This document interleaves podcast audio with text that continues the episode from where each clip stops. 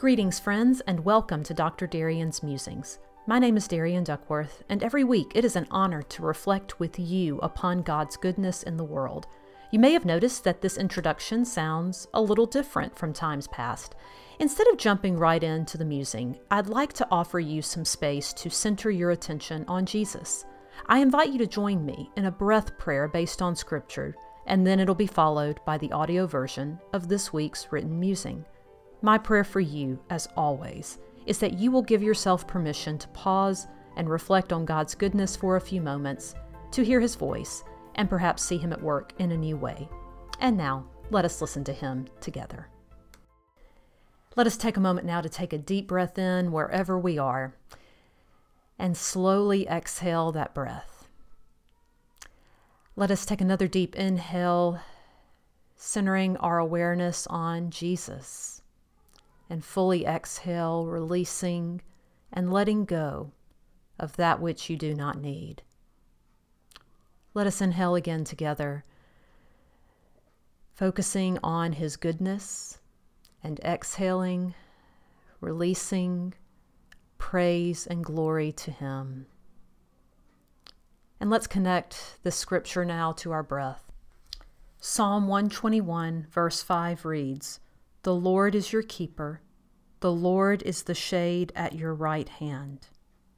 Inhaling together, the Lord is your keeper.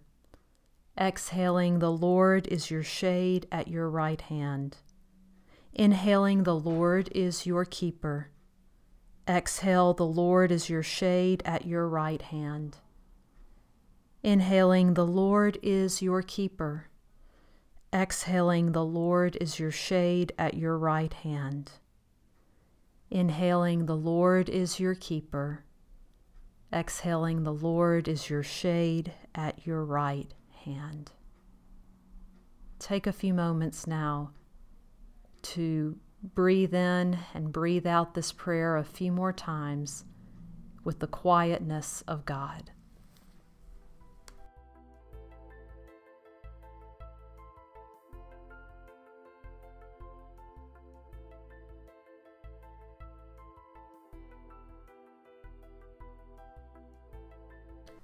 The Quietness of God, November 16th, 2022.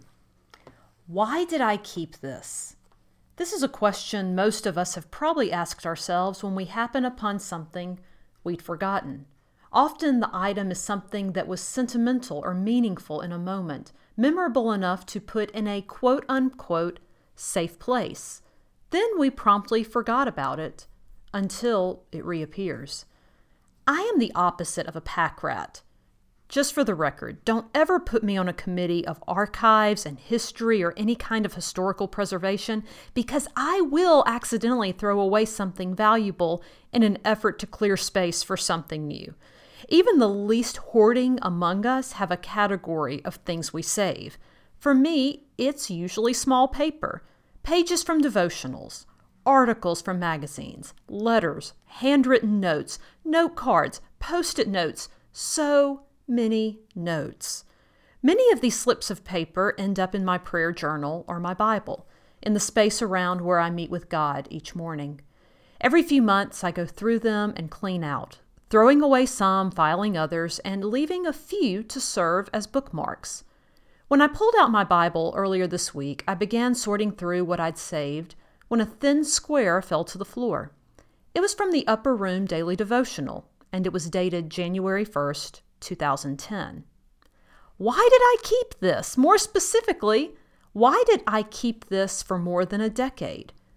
I reread the suggested scripture from Psalm 121 and the devotional, which was a beautiful reflection on the quietness of God that the writer experienced upon seeing two deer. Still, I wondered why it was there. I'd read numerous devotions, devotionals similar to it since then, and I couldn't figure out why I held on to this particular story of the two deer. Later that day, I realized that I had been so focused on the devotional's content that I had ignored the date. January 1st, 2010 was the first day of a significant year for me. I was ordained in 2010. My niece was born in 2010. I was plagued with doubt about my call to full time ministry in 2010. I was tempted to walk away from it all in ministry in the home stretch to ordination in 2010. My heart got broken in 2010. I had not thought about all that happened in 2010 until I was face to face with its first day again. I must have pulled that devotional back out time and time again that year to remind myself that the quiet God was with me in each of those highs and lows. That must have been the year that I unintentionally memorized Psalm 121 simply because it was on that little page. I must have hidden the page in one of the minor prophets to make sure that I would keep it so that I would remember one day how faithful God is. Psalm 121, verse 5 reads The Lord is your keeper, the Lord is the shade at your right hand. I wonder if we keep certain things to remind us that we are kept, hidden away. And the best part of this whole discovery is that God was preparing me on January 1st for the year ahead with the simple promise that my soul would be quietly tended. I didn't see it at the time, but in hindsight, I can see how He lifted my eyes time after time to the hills where my help came from. A lot has happened in the world since 2010. All the while, God is quietly has quietly been healing hearts, dispelling gloom, and ushering, my, ushering in milestones in our lives. As Audrey Assad so beautifully sings, in the silence of the heart, you speak. Sometimes it's in the silence of a well worn piece of paper that he speaks once again, also.